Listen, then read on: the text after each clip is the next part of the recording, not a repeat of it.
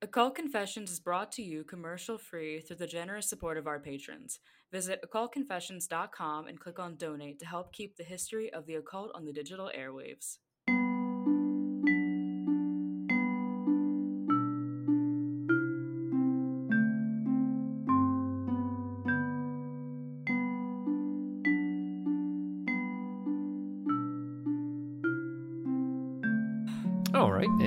Back for part two of our conversation about Rasputin. In our last episode, Bree helped me out here. I didn't actually write anything down about what happened on our last episode. I'm just going to do this from Yeah. what we just talked yeah. about. Uh, so Rasputin heard some birds having sex and decided that sex was not sinful after all. And then he met some ladies in a in a pond, and uh, and then he had a spiritual awakening by having sex with them. I believe True it. I believe it was a river, but yes, yes, oh a river. Okay, right. That's cleaner. cleaner. uh, cl- cleaner than bathing in a pond. Uh, he well, he was born. We missed that he was Oh, born, yeah. and he may or may not have stolen a horse. He's got a relationship with the Virgin uh, of Kazan, with the Holy Mother. yeah. Uh, Mary comes to him, speaks to him, heals him sometimes. Uh, but he's falling in and out of spiritual uh, connection with Mary and with God. And he drinks heavy, and he, he, as we're saying, he gets in these sexual escapades. But the, the sex he seems to have made some peace with, but maybe not, because his wife says this is his burden to bear. His wife, Praskovia, she's a champ. She's a true trooper. She's a champ. Yeah. Uh, they've got three children, three sur- three children who survive together. And uh, Rasputin, when we left off, was just getting in to the court of the Romanovs, um, and is going to become the healer for the Tsaritsa Alexandra's uh, sick, uh, ailing, he- perhaps hemophilic, also Nicholas II's son, Alexei, who is the heir to the Romanov throne. Well, the would-be heir. Mm-hmm. I'm not giving anything away when I tell you that that's not going to work out for anybody. Yeah, no, nothing works out for anybody here. Maybe Rasputin's fault. Maybe. All right. Uh, so uh, let's let's carry on here then. Rasputin brought his daughter Maria back to St. Petersburg from Siberia, uh, and I'm noting that because uh, to say again, we uh, some one of our sources is Maria Rasputin's book, uh, one of her several books about her father. Um, one of the Tsaritsa's ladies in waiting, Anna Alexandrovna, helped Rasputin and his daughter to attain their own lodging. Around this period, Rasputin began to fall into disrepute uh, among the high officials of the Russian government and the Orthodox Church. Peter Stolypin, the prime minister, was concerned that Rasputin's eccentricities brought shame to the Tsar and Tsaritsa through their association. He asked that a dossier be assembled showing that Rasputin was not truly Orthodox, but a sectarian. And then he issued a decree banning Rasputin from the capital for five years. So, we talked at the end of the last episode about the sort of conspiracies, conspiracizing going on around Nicholas II. Um, that in- absolutely includes Rasputin, and the people who think Rasputin is a liability are trying to boot him out, get him out from around the Tsar. Right. So, Rasputin caught wind uh, of Stolypin's uh, conniving, uh, wind of the decree, and he managed to escape uh, Stolypin's henchmen uh, before they could serve it to him. He rushed from a train into a waiting car and hid at a private house. the, the police posted up outside the house, but he snuck past them and went back home to Siberia. Rather than send the order to Siberia, Stolypin gave up and destroyed it. But Rasputin wasn't out of hot water just yet. In 1909, he was accused of raping one of his followers, Kyonaya Berlatskaya. Kyonaya Berlatskaya. Uh, and the governess uh, for the Tsar's children said he often visited them while they were in their night clothes, even though they were, uh, though the oldest of those children uh, was only 15 uh, and 13. So creepy. Little creepy Rasputin. Oh, wait, whose children are is they talking about? This is the Tsar's children. Okay, I everything that I read was like they were basically like his children to him. So I don't know if it was Oh. a creepy thing or if Well, it was a a him being thing. uh Yeah. like because he was constantly there for them for the family like in a wholesome way from everything that I read. But he was also accused of raping one of his followers. So Yeah. complex. Yeah. Complex man.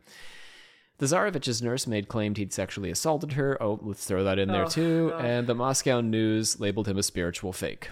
So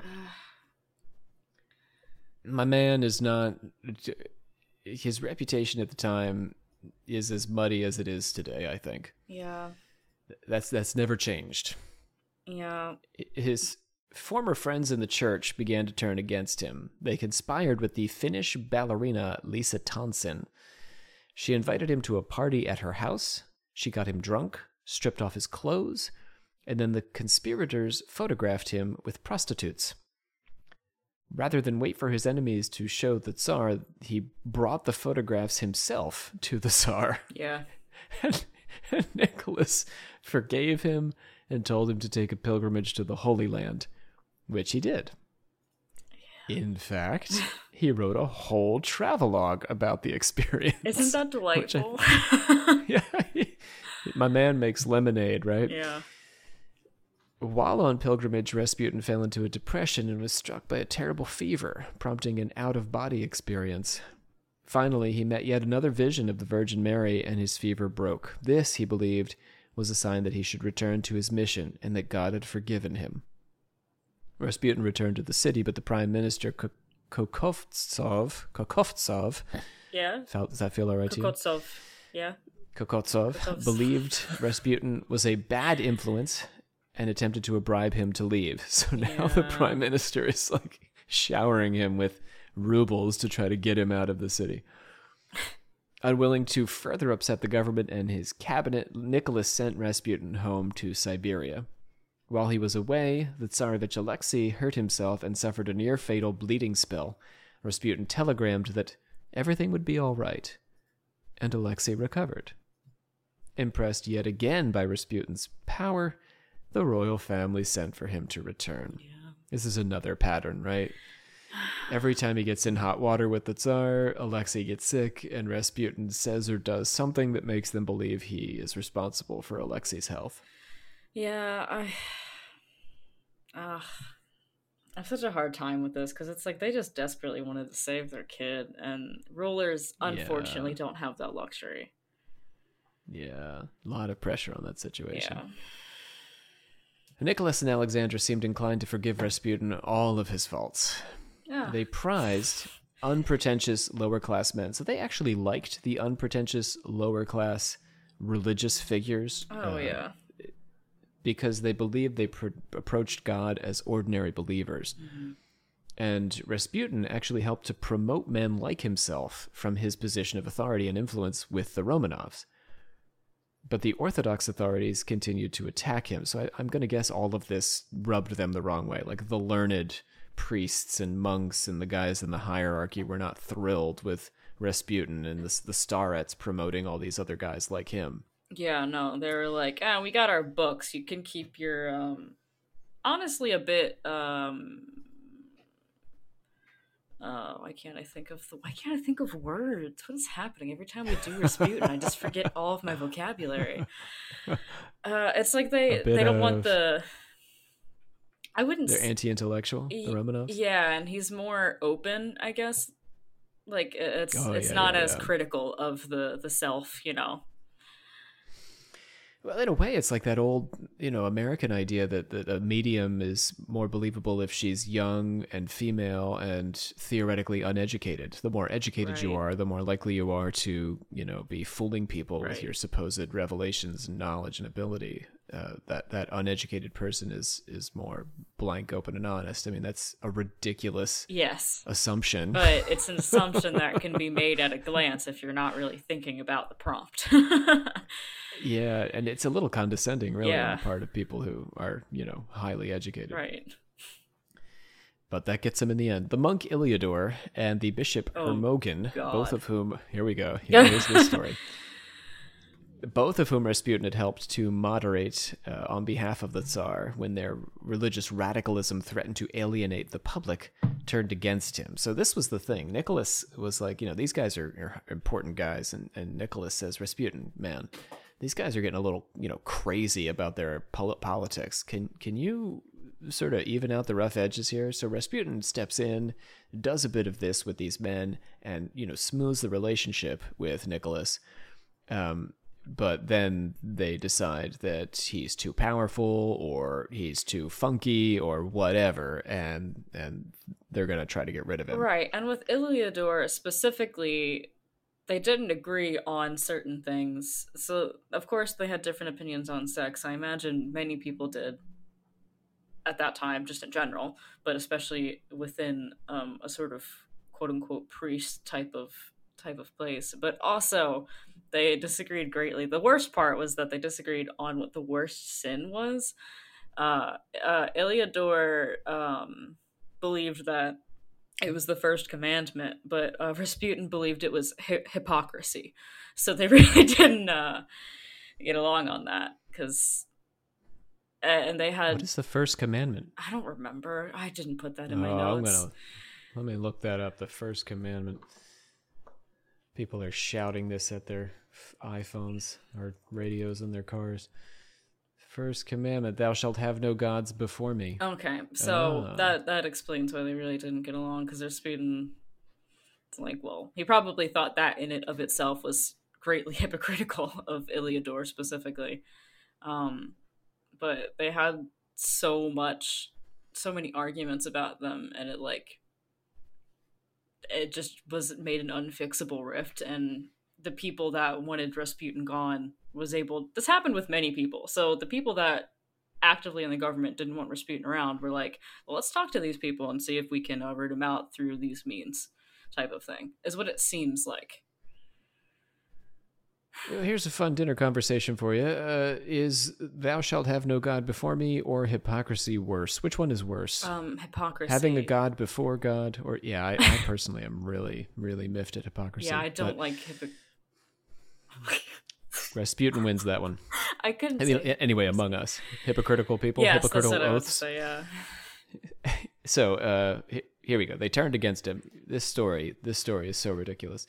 At Hermogen's residence, these guys ambushed him. Hermogen hurled accusations at Rasputin while his associate Dmitry Kolyaba started screaming and grabbed Rasputin by the penis until Rasputin confessed his sins, Yeah. crying out, "It's true." I believe Kolyaba had some sort of like developmental issues or something. Uh, Um, so, but anyway, grabbed him by the penis.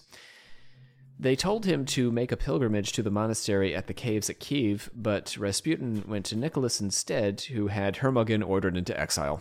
yeah. Yeah. Mm hmm It was a uh. strange. This scene reading it, I had to read over it like twice because I was like, "Is this real? Is this what I'm reading right now? This is ridiculous."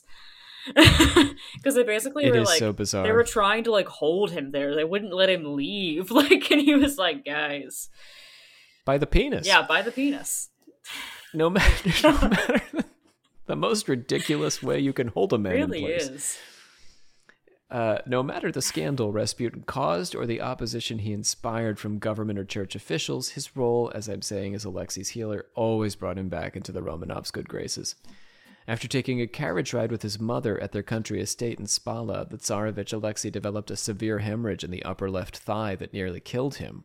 The boy was in the throes of agony for days, and eventually the monarchy put out a notice asking for the country's prayers. At Bree mentioned last episode, this is not something they wanted to talk about. So it was very rare that they would let the country know what's going on because this is a threat to the monarchy if, if the uh, heir dies.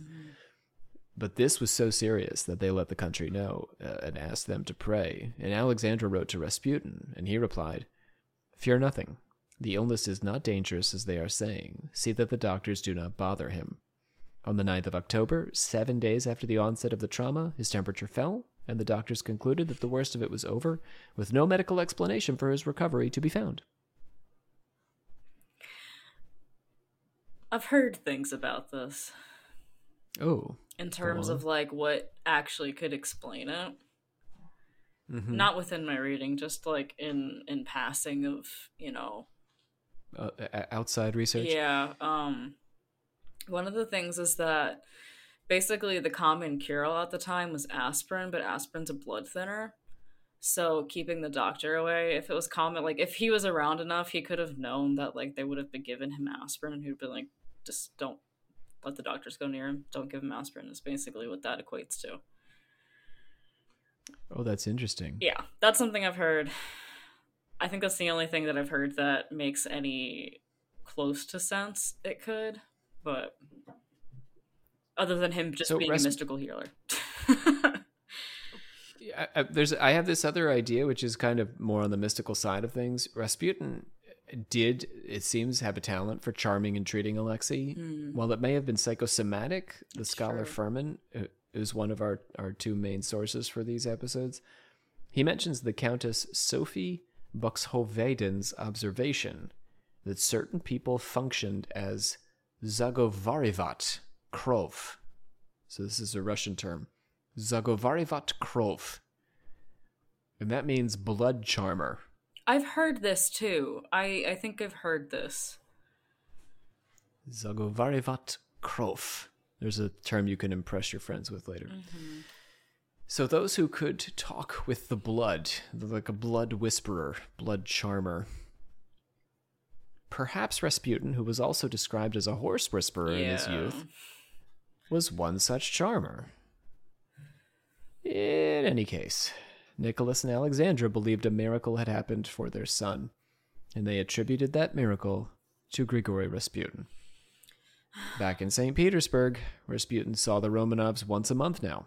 Initially, he had to be let in, but the palace commandant worried over the gossip provoked by Rasputin being seen standing at the gates and started having him admitted immediately. So, one more time for the folks in the, ch- in the cheap seats Rasputin is a scandalous character, mm, so much so that you don't even want him to be seen out front of your door. Right. Finally, it wasn't any of Rasputin's sexual exploits or eccentricities or conflicts with the church that caused a rift with the Romanovs, but rather, and this is so bizarre, his pacifism. Yeah. The Balkans War broke out when Serbia, Greece, and Bulgaria invaded Turkey, and Rasputin spoke to the newspapers urging the country to avoid war. Ultimately, Russia's participation in the First World War would weaken Nicholas's image in the public and his military sources, uh, resources enough to allow the communists to take over Russia. Um, so this is the famous story of how the communists took Russia. It, it was basically that Nicholas wore himself out. Uh, Not him personally, but he, he wore out his army. So Rasputin was not wrong when he urged Russia to stay out of foreign conflicts. But Nicholas grew frustrated with Rasputin's anti war politics and eventually expelled him from the capital, mm-hmm. only to welcome him back again when Alexei briefly took ill yet again. Yep. On the eve of World War I, just after the assassination of the Archduke Franz Ferdinand, Alex- Alexandra telegrammed to Rasputin. He stepped out of his house to reply, and a woman draped in a veil to conceal that she was without a nose stepped forward and stabbed him in the stomach with a 15 inch bone handled dagger. If that surprised any of you, I'll just repeat a noseless woman has now stabbed Rasputin the day before World War I starts. Wild. What a wild statement you just said. Everything about this guy. yeah. Rasputin's doctor, Vladimirov, uh, Vladimirov performed the, his first surgery on him by candlelight, uh, and the second one the next morning, presumably by not candlelight, daylight. Yeah. He spent 46 days in the hospital and swore without proof that the monk Iliodor had conspired against him uh, because, you know, Iliodor had, after all, conspired against him before. Uh, and so in this case, he believed Iliodor was responsible for this attack. In fact, the woman who attacked him, Kionaya Kuzmina Guseva, was a follower of Iliodor's. Yup. So, quite a coincidence there. She was captured by the crowd who swarmed around Rasputin when he was stabbed, and she swore that she had acted without Iliodor's involvement, but on her salary of six rubles as a servant and a seamstress, she had managed to somehow pay her way from Yalta to St. Petersburg to Siberia. Suspiciously, Iliodor had fled to Norway right before the attack.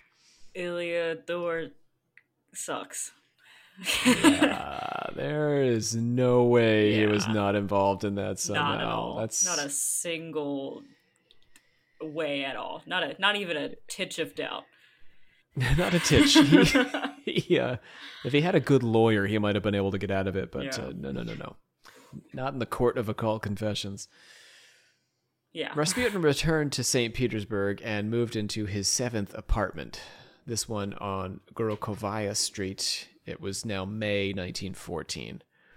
The Tsar increased Rasputin's security after the attack, but this police force also served as spies, keeping tabs on the Starets. In August, Russia declared war on Germany the day after the Germans declared war on the Russians. Rasputin's pacifist stance and his lax attitude toward the friends he made, some of whom were German spies, made many Russians wonder whether he was secretly working for Russia's defeat. But that wasn't fair. No. He was a deeply pa- patriotic man and worried constantly over the fate of the Russian army at the battlefront. Yeah. Nicholas initially had appointed his cousin Nikolasha, uh, who was a popular figure with the Russian people, to lead the Russian war effort. But in May 1915, a 100,000 Russian soldiers were killed, and another 750,000 were captured. That's a million casualties. Yep. And uh, Nicholas, oh, it's not a million, it's close to a million, 850,000. Uh, and Nicholas, but that's, I mean, That's still- that's within spitting distance of a million. Yeah. yeah. Think about that a million people. Nicholas had to begin to consider how to replace his cousin after this event. I mean, World War One was brutal. I've said this, I think, earlier on the show. It was a brutal, brutal war. It's horrible. The American Civil War, total casualties were about 450,000, 500,000 people. This war, I mean, here you have a single battle Yeah. and a single campaign. We've got 100,000 Russian soldiers dead. Yep. I mean, it's the nerve gas, it's, it's the advances in, in weaponry, it's the barbed wire and the trenches. Right. It was just a terrible, terrible conflict. He resolved that he himself, Nicholas, that is, uh, should begin to consider. Uh, well, uh, Nicholas II decided that he would become the supreme commander and delegate the actual military decision making to his very competent general, Michael Alexeyev. So he's going to go to the war front now, the Tsar himself. Not an unusual thing. This happened in the past all the time. However, he appointed his wife to lead the state in his absence, with Rasputin taking a prominent role in this new arrangement given his close ties to the Tsaritsa. And Alexandra, do you know about Alexandra? Um, Not a Russian. Yeah, yeah, she's German. She's German. So come on, Nicholas. What didn't are think you that one through. doing, I know it's because he loved and trusted his wife, but like, and she loved and trusted him, and they were trying to like be good to each other. But you are rulers. Yeah. So it's not just Rasputin that's making Alexandra look bad. She herself has got some unfortunate uh, ties. Uh, not not her fault, but it's just you know the way it played out. And Rasputin's military advice was not especially good, uh, but his concern with making sure the Russian people remained fed during the war by transporting goods from Siberia was actually very useful. Russia's greatest maneuver under Nicholas and perhaps during the whole war was the Brusilov offensive against the Austrian army. They crushed the Austrians, who suffered 750,000 casualties and destroyed the Austrian army. But the Russians were also badly beaten, losing 1.4 million casualties, Yeah. including a huge hit to the officer court. Now, casualties doesn't mean dead, Right. but it does mean no longer able to fight. Yeah. So a reasonable number of those guys were dead. Some were badly wounded, some were captured, but uh, oh my goodness. Uh, It's 2 million people Yeah. on both sides. More than 2 million people.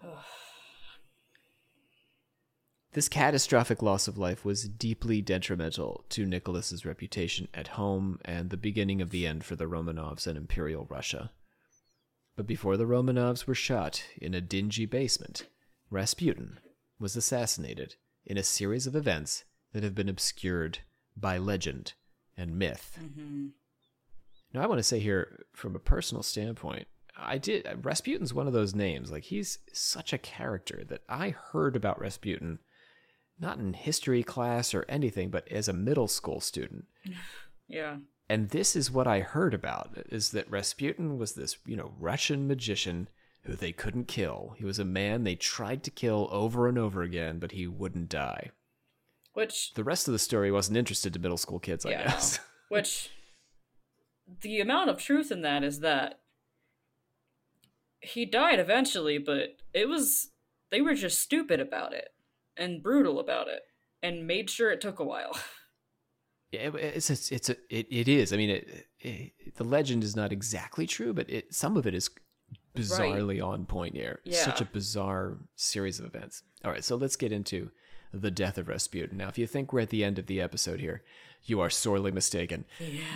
we are, we have a lot a lot to talk about when it comes to how Rasputin died. Yeah. Uh, But but we we have now covered his political life reasonably well. We don't need to get all into all the ins and outs of, of Romanov uh, geopolitics and stuff. Um, we do. I at least have documentation of their family ice cream recipe, though. If anybody wants it, we got to get that on Instagram. we do.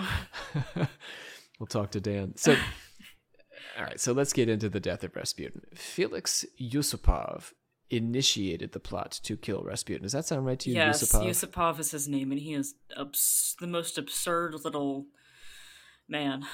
my God. Weird guy. So weird guy. I mean. Rasputin is a weird guy. Yusupov is a weird guy. Yeah. Yusupov became heir to a very large fortune after his brother was shot during a duel. Yusupov felt guilty over his brother's death because he'd encouraged the affair with a married woman uh, that his brother had, that led the married woman's husband to challenge Yusupov's brother to a duel and kill him. So Yusupov was indirectly responsible for his brother's death. See how that worked? Yeah. Mm-hmm. sort of works into his psychology. The Grand Duchess Ella Fedorovna reassured Yusupov that he was not to blame and that he should not feel guilty for his homosexuality. Yeah. Other key aspect of Yusupov's life. It's not a time when you can be gay, openly gay. No. No. Maria Rasputin claims that Yusupov was first introduced to her father so that Rasputin could help Yusupov with his lack of desire for his uh, beautiful wife, Irina. Maria says that during one of these sessions, Yusupov propositioned Rasputin, who turned him down, spurring his anger toward the starets. You want to add anything to that? It was the most affair? awkward thing that I have read, and that's saying something in this book. It was very much like I took me a minute. I had to like reread it because I was like, "Wait, did he just proposition Rasputin? What just happened?" Because it was like Rasputin just doing his usual thing, and then Yusupov was like, "But like, what if you? What if I? What if I touch you?" And he was like, "No, I don't. I don't want this. We're here to stop this, right? Like you, you want to love your wife, not." not do this right like that's what we're here for like rasputin was confused and was like please leave it was the most awkward encounter i it was so weird So there is an alternate view from uh, our scholar Fuhrmann. Fuhrmann argues that Yusupov was in fact motivated by love of country. So here, Bree, I can let you out of this story if you'd prefer not to believe it. You can choose not to believe it. i would love to believe my beliefs on yusupov because they are fabulous Oh, you want to kick? Okay, you're going to keep it. yeah So Fuhrmann says uh, that Yusupov's mother, Zenaida, had been expelled from the palace for speaking out against Rasputin to the empress. And her son came to believe, after her, that Rasputin was bad for Russia and had to be eliminated. So it's the same as what we said about Stolypin earlier. That, you know, this Yusupov is just a you know a highly connected guy in the aristocracy, and he legitimately believed that there was a problem with Rasputin. He assembled a crew of conspirators, the Tsar's cousin Dmitry Pavlovich, uh, who some believed Nicholas intended to be his successor should Alexei die. Also, Sergei Sukhotin, a lieutenant in the Life's Guards regiment who believed Rasputin and Alexandra were German spies. The Polish physician Dr. Stanislaw Latso and Vladimir Purishkevich, who had gotten himself elected to the Duma in order to undermine it, the Duma being the democratically elected uh, government operating sort of like beside the monarchy. Mm-hmm. Uh, so P- Purishkevich got himself elected because he hated it. Right. Sort of like when uh, these these guys the, lately in American politics, we've got these people who are trying to get onto the boards of colleges so that they can pretty much ruin the college. Oh it's, it's, that kind of idea. Uh, so, anyhow, that's a story for another day.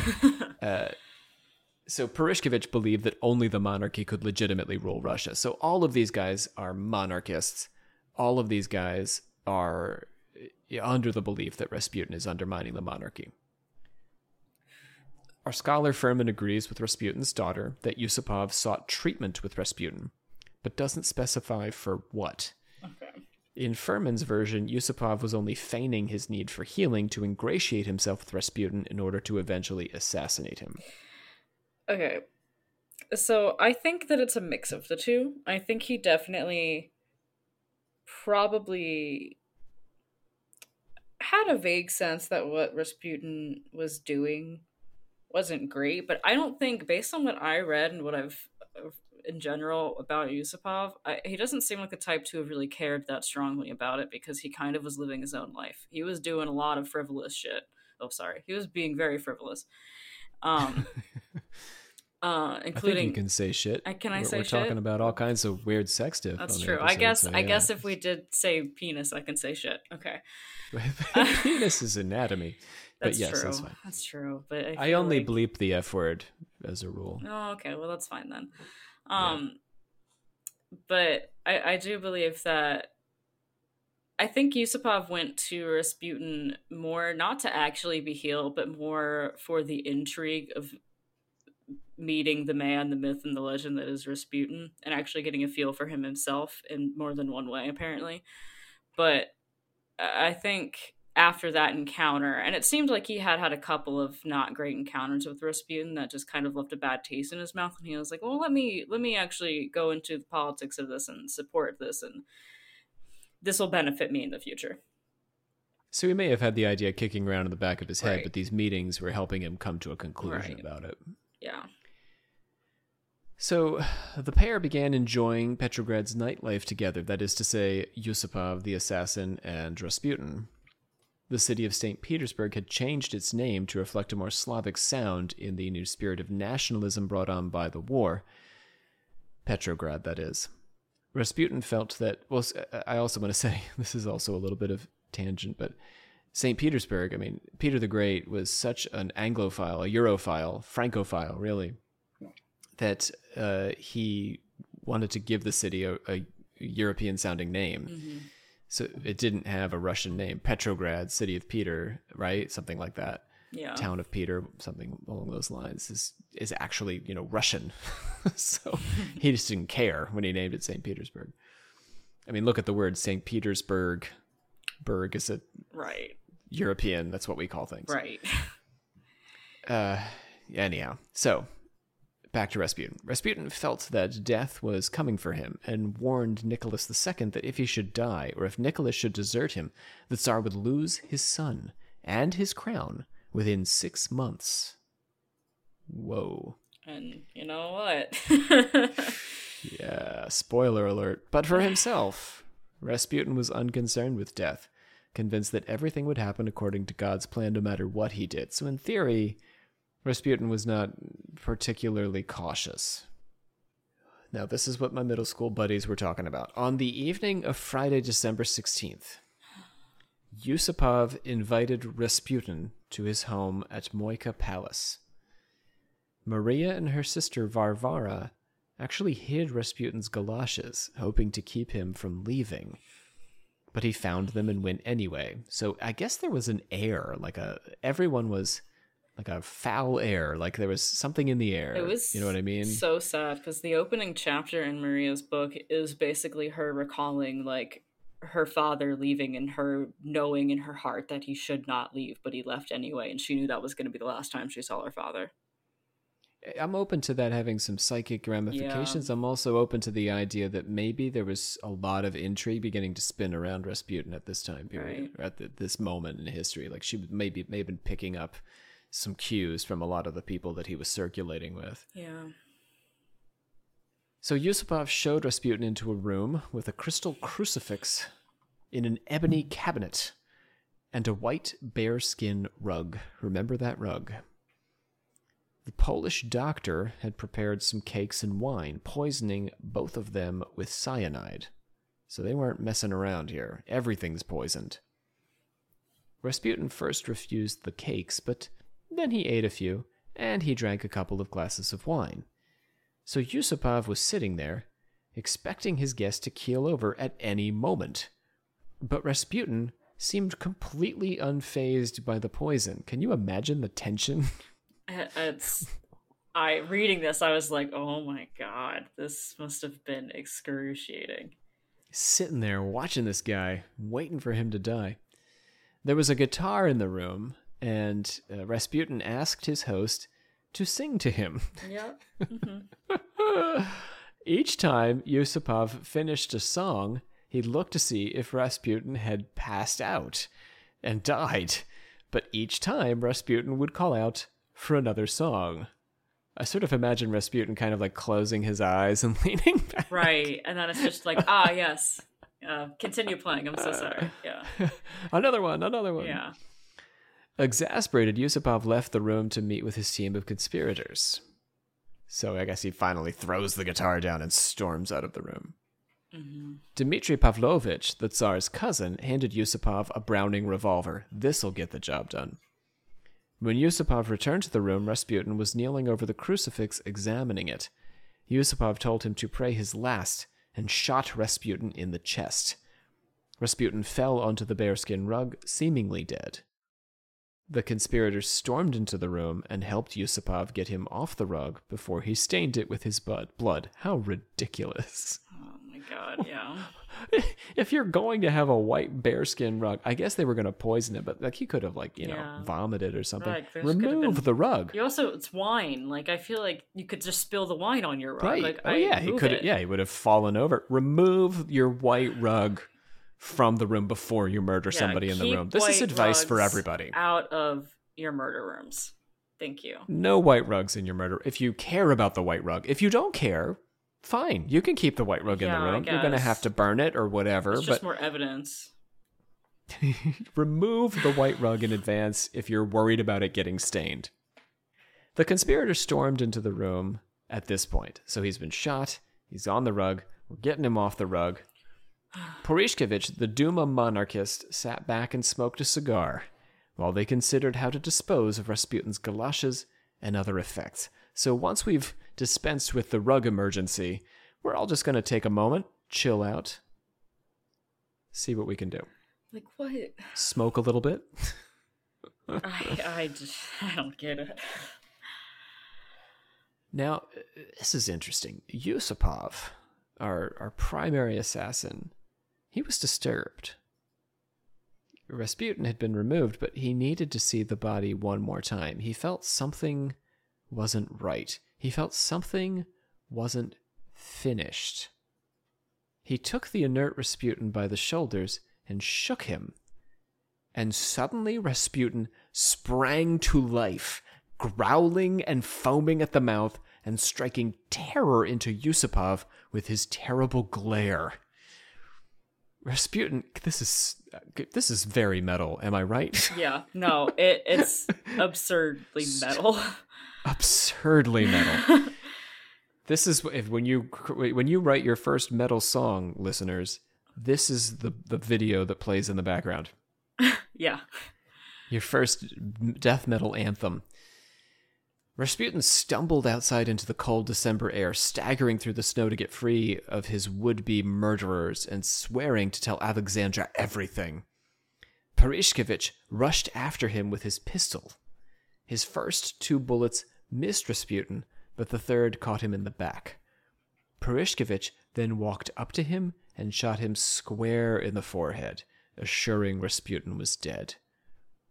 They wrapped his leg in his uh, legs in his own fur coat, unable to get it around his body, rolled his body in a blue curtain, tied him up, brought him to the great Petrovsky Bridge, and tossed him into the icy water, hoping his corpse would float all the way to the Gulf of Finland.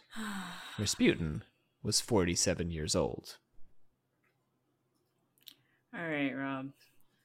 Yeah. So you want to know one of the, the the most chilling detail of this entire? Well, so my my also version of events is a little bit more horrifying than that, and the, most chilling detail to me, though, regardless of any of that, is so a part of this was that Yusupov had said that they had people over in the room above and his wife was hosting people, but they weren't.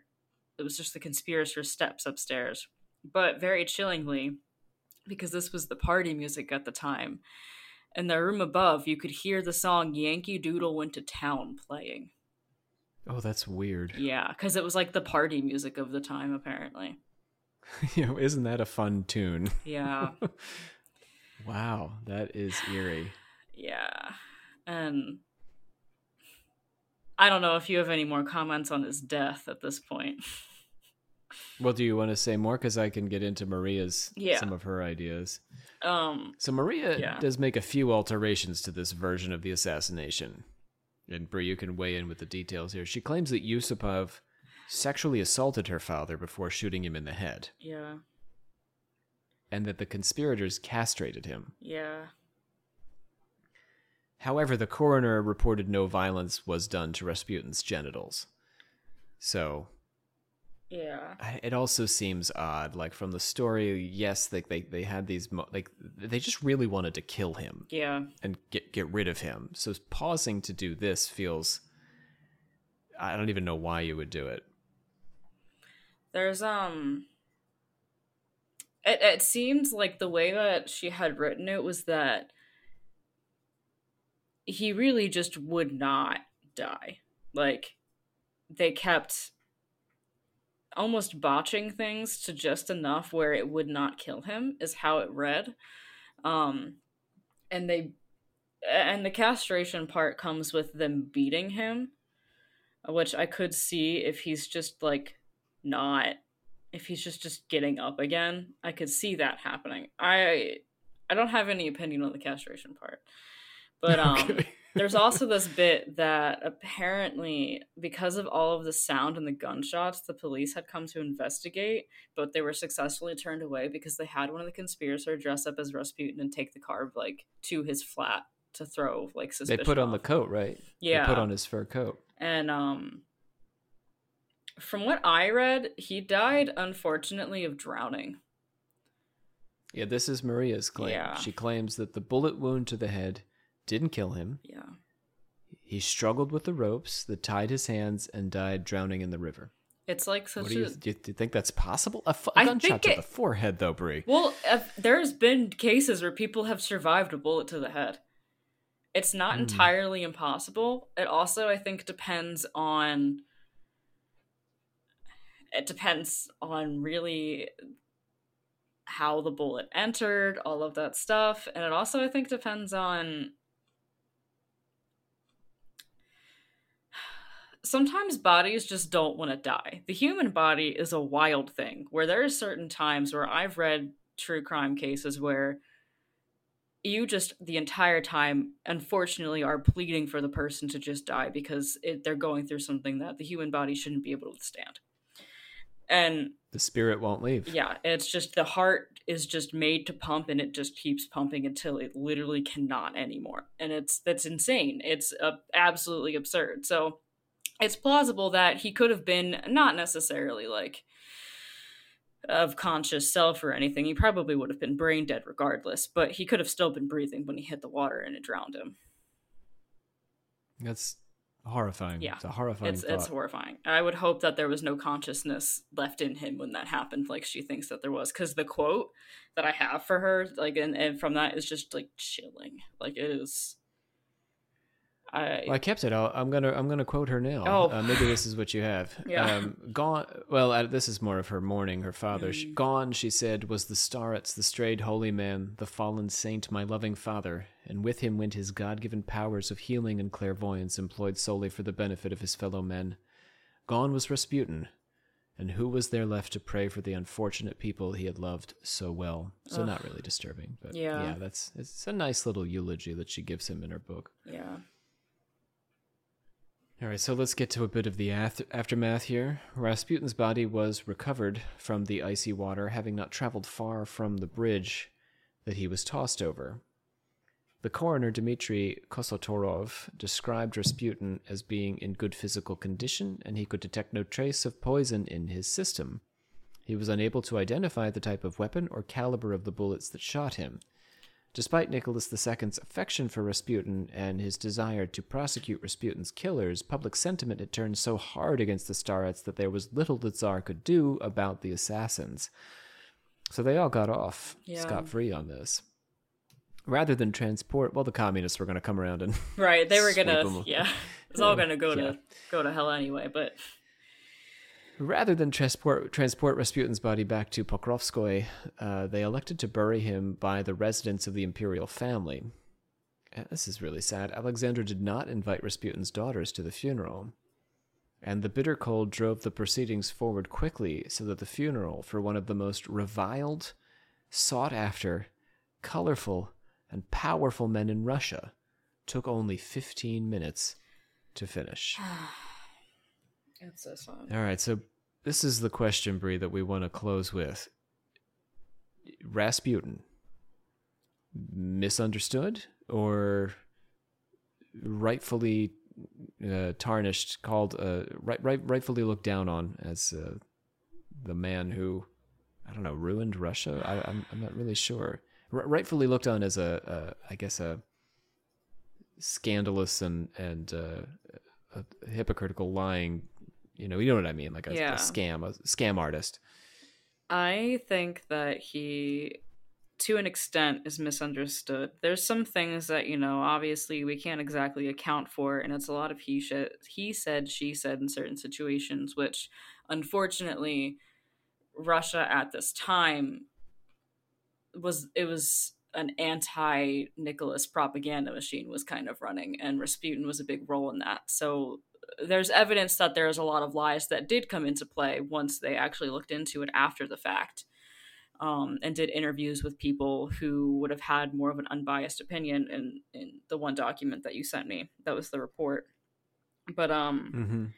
I I think that he was misunderstood, and because of that, he was the perfect scapegoat for a country that was falling apart already from the inside. Just he just accelerated the process, um, unfortunately, and he had no intention to. He he absolutely loved his country, uh, and that's part of why. That's one of the reasons that Nicholas lo- liked him so much is that he was a true Russian patriot. He really loved his country, and he was a peasant still loving his country, not resenting the people that you know would take advantage of such a thing. So, I don't know. It, it, it's it's hard to judge because he's been made into this figure that is supposed to be this this lecherous um, fiend basically is what he's become and russia still propagates that because if they don't then it shows the error in something in their history that that was detrimental to them but it would be made even worse if you know if he was no longer that fiend he's a scapegoat still to this day based on it. Oh, that's read. interesting. yeah So in Russian history, like if you if I was in a Russian grade school reading about the end of Imperial Russia, Rasputin is characterized as a villain. He probably would be. I, I mean, everything that I said, I read in that document, um, it they mentioned that you know, it's propagated as he was a villain. I, I'm sure that they don't. If they give like a baseline, you know, thing that they say, there's a baseline thing that they probably say, and that's kind of like the common knowledge, unless you look more into it. But and to countries outside of Russia, like they they won't give information out about Rasputin for the most part. It's one of those things that not that they give much information out in the first place, but it's one of those things that they're like the information we give you is the propaganda that we have been following since his existence, since his role in the fall of the Russian monarchy. Yeah. So Maria is kind of like her writing these books is kind of a coup in a way to mm-hmm. to divulge what she knew about him. The, the, government, you think over time, has never wanted there to be much more talk about Rasputin. Yeah, and there was a couple books that it. I don't remember from the document, but there was a couple books that were mentioned that um, had been or attempted to be published, but were halted because it wasn't as anti Rasputin as they wanted. It, it kind of shed a little bit more light on the honesty of the situation, specifically with, you know, the people already trying to overthrow for, you know, the more um, um, Freemason built crap. Um, and you know trying to not hold Russian Russian culture and values anymore is what a lot of it looked like. So they were like, oh, let's uh not let those things get published. And um specifically they really try to halt that it seemed like in America, at least for a while, they really tried to to not have anything that didn't, you know, feed the the machine be sent over to the US or be available to the US. So um, let's talk about Miracle Worker, mm. the supernatural side of this. What is your take on that? Was Rasputin a miracle worker? I believe that he was doing something. I don't know if I can say he was a miracle worker because miracle seems too big of a word for what I feel like what he he was doing.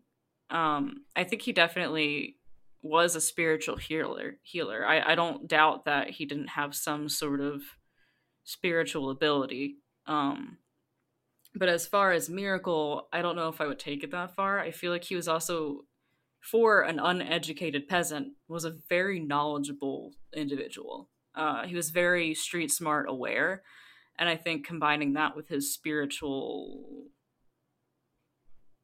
ist nature and, and the things that he could do because from a young age he was doing these things before he would have gathered the the the, the street smarts and the knowledge that he had by adulthood he was doing things like it so i feel like there's definitely something to his ability and as he deteriorated mentally eh, his abilities just were gone by that point by the time that he died he was really just kind of like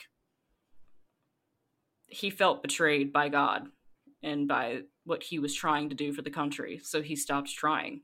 Is basically what uh, Maria had said was that he had stopped trying. So I feel like it kind of tracks and flows that he was doing something. What that is, I don't know, yeah. but it's something. I have to There's believe so he was doing weirdness. Something. Yeah. Yeah, just so much weirdness. I mean, all the business with Alexei the weird death, yeah. you know, the, things that you don't find in stories about other historical figures, you know, this right.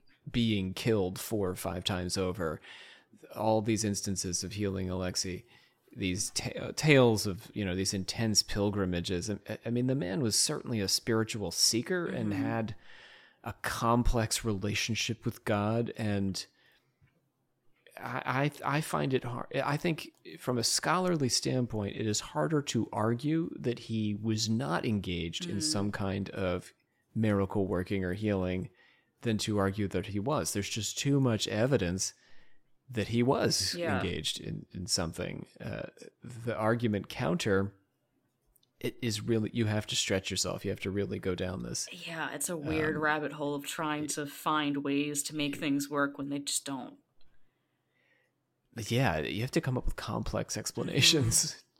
to explain away the Rasputin phenomenon. Yeah. Or phenomena, I should say. And and um oh, oh I had a thought. Oh damn. About oh. magic? oh, it's like clearly something especially in his death, like something was backing him. The human body does a lot, but like to have even the will alone without something, you know, other supporting that will. Uh, it just doesn't. I don't know. Yeah, and it re- I mean, I guess to a certain extent, in, in folklore and legend, that that remains the most remarkable thing about him is the way he didn't die. I mean, as a Right. middle school kid, this is what I'm hearing about. This Yeah. is what you know, some kid on the playground knows about Rasputin, the Russian magician who wouldn't die. Right. Also, he never slept with the the with um Alexandra. So shut up Oh, about that-.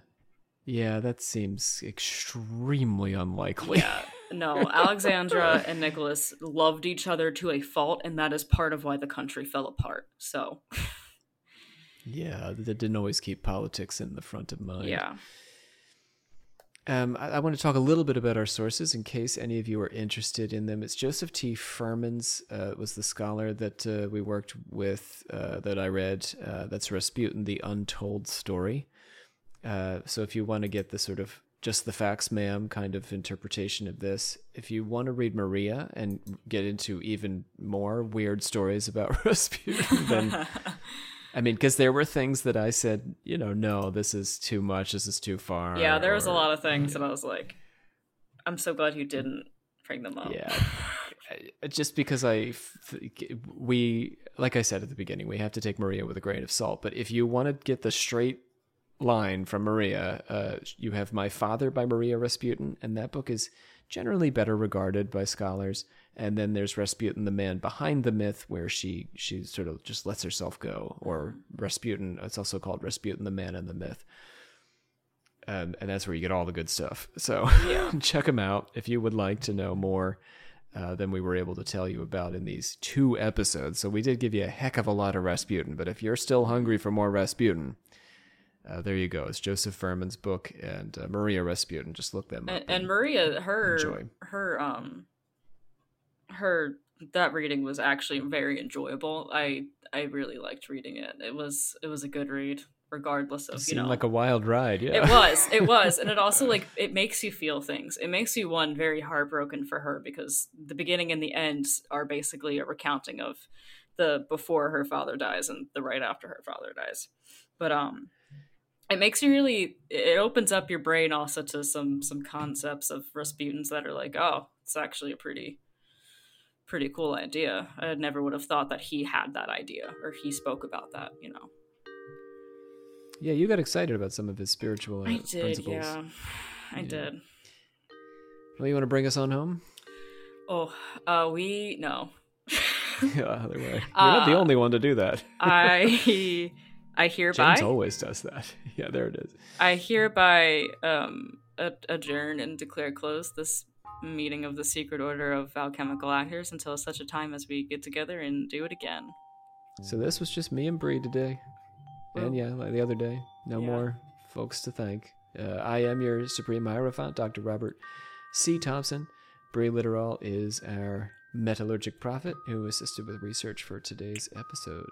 Bye guys, I hope you enjoy Rasputin as much as I do.